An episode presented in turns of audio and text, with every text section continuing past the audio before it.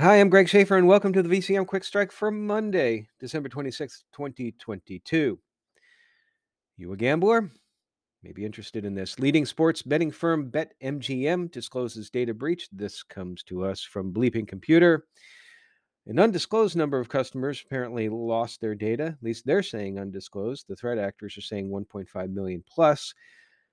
The personal information stolen could include names, contact information like postal and email addresses and phone numbers, dates of birth, hashed social security numbers, account identifiers, and information related to transactions with BetMGM. Now, BetMGM says that they discovered the um, threat, the hack rather, in November of 2022, but believe the breach occurred in May of 2022.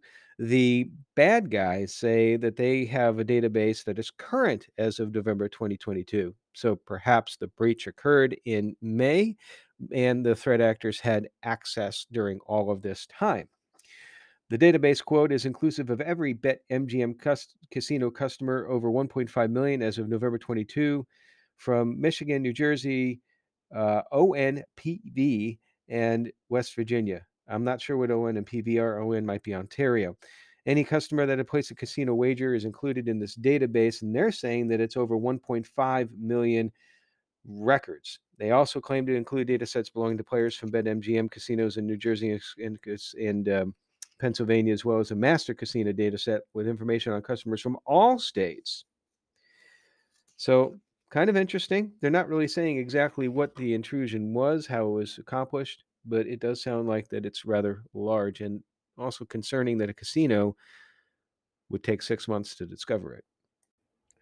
From InfoSecurity Magazine, the FBI has warned that cyber criminals are using search engine advertisement services to defraud the public. This is from an announcement that came out on December 21st and states that the threat actors are purchasing these ad services to impersonate brands for the purpose of luring users to malicious websites. And actually, just recently, uh, it was reported that a new fraudulent online ad campaign was using Google ads on an adult website or on adult websites.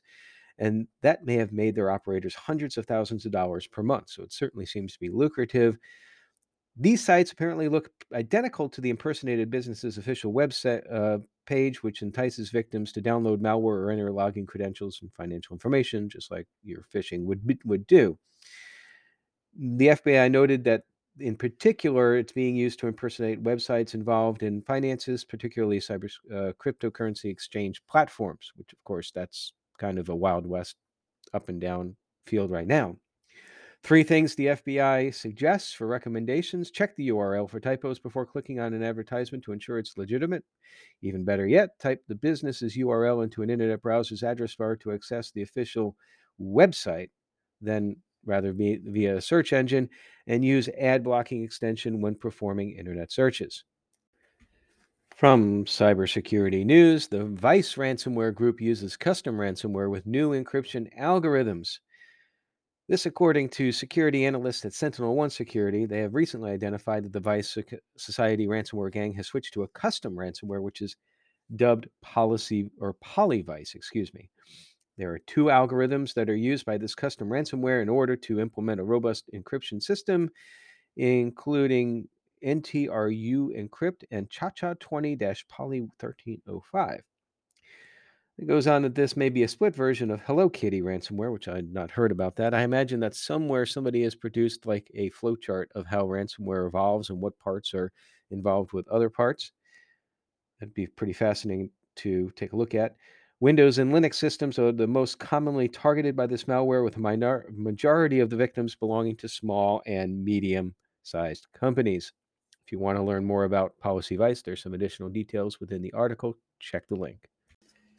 From the Hacker News, the pay per install or PPI malware downloader service known as Private Loader is now being used to distribute a previously documented information stealing malware dubbed Rise Pro. This is first I've been identified on December 13th, 2022 by Flashpoint. And as the name seems to indicate, the private loader is a download service that enables its subscribers to deliver malicious payloads to target hosts. It has been used in the past to, to deliver Vidar Stealer, Redline Stealer, Amadey, Danabot, and NetDooka, among others, uh, while masquerading as pirated software hosted on decoy sites or compromised WordPress portals that appear prominently on search results. There's more information in the article about this, including one of the things that the networking side of me really loves a snapshot of a trace from Wireshark. Gotta love it. On the wire, that's the way you can see what's going on. And then finally, the story that has been around in the information security circles heavily for the past week, and that is, of course, LastPass. Talking about the LastPass breach. This article comes from MSN, but you can pretty much find a lot of this information anywhere. Uh, it goes through a little bit of a history first about what happened in the data breach. Uh, in August 2022, LastPass announced that criminals had used a compromised developer account to access the dev environment, source code, and technical information. We talked about that here. Further details were released in November when LastPass added that some customer data had been disclosed. They didn't say exactly what. We also talked about that here. But last week, on December 22nd, a LastPass LastPass blog post, which I will link in the show notes, noted that criminals had used some of the information obtained in the earlier attack to steal backup data, including customer names, addresses, phone numbers, email addresses, IP addresses, and partial credit numbers. That's bad enough, but here's the kicker. Additionally, they managed to steal password vaults containing information as far as accounts and all of that. So, you know how LastPass generally works. You have a master password that LastPass does not know about, only you have it, and that encrypts your vault and your vault is basically the list of your accounts and passwords. Now, the vault apparently the some things are are unencrypted within there, such as the URLs. So just from if they're able to decrypt um, or or just look at your vault, and they'll be able to see some sort of a pattern of what sites you go to. I'm not really sure exactly how in depth this is. It's certainly enough to be concerning. But the real concerning part comes down to the password. And, and the article does note that if you're following LastPass's um, uh, recommendations, uh, you would have a strong password. We'll talk a little bit more about that in a moment, as well as one thing in this article that I agree and disagree with at the end is take responsibility for your own security. It's easy to blame LastPass for the data breaches which saw your password vaults and personal data fall into the hands of criminals but password management services that secure your life and help you generate unique combos is still the best way to secure your online life. I agree with that. What I don't agree with is that you can run a password manager on your own hardware. It's e- cheap, easy to do, and some solutions like Vault Warden even can be deployed on Raspberry Pi Zero. That's probably not something that's going to work in the mainstream. Most folks don't know what Raspberry Pi is. I'll have a few more thoughts about this in just a moment.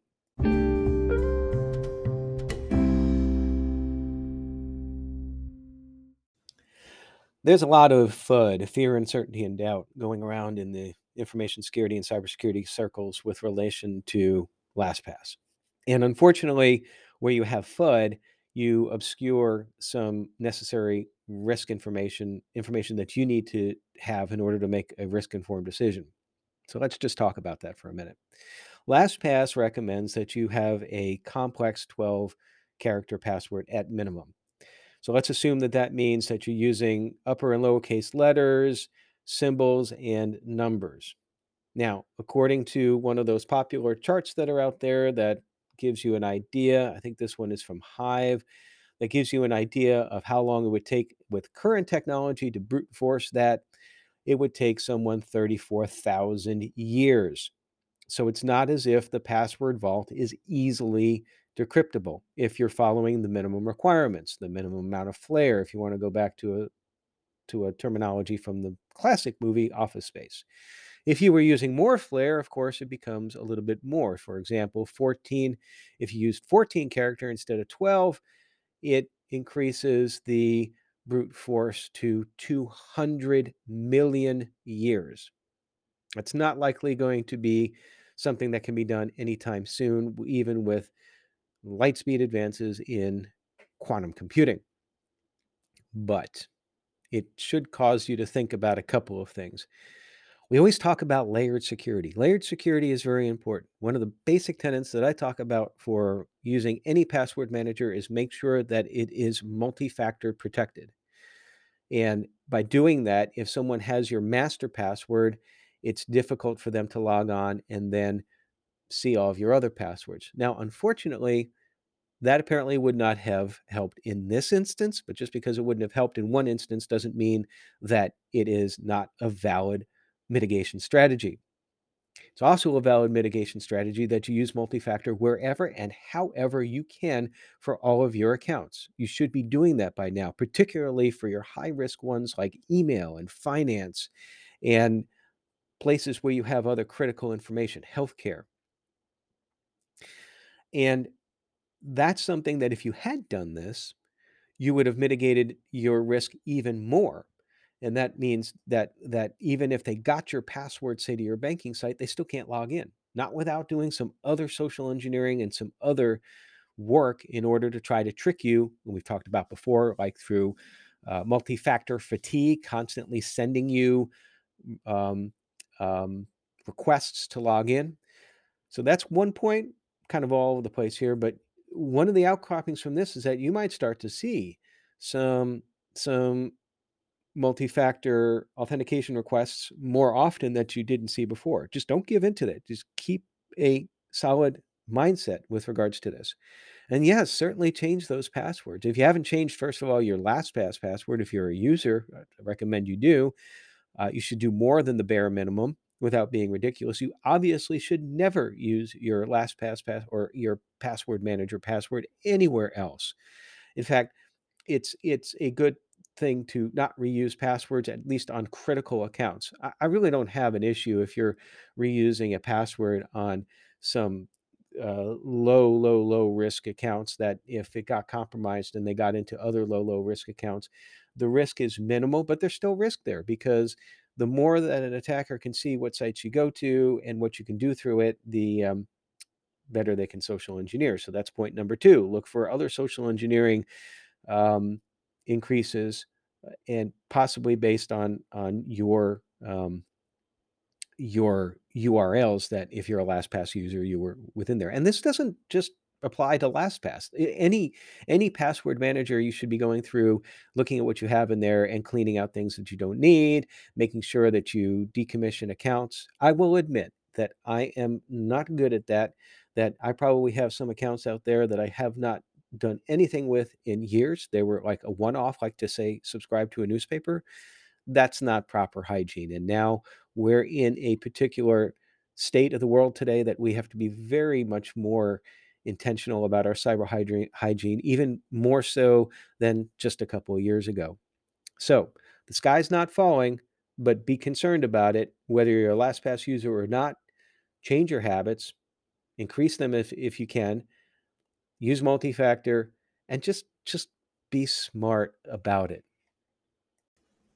And that's it for today. We won't have an episode tomorrow. We have a little bit of a scheduling conflict, so that episode will be recorded and released as a special in January.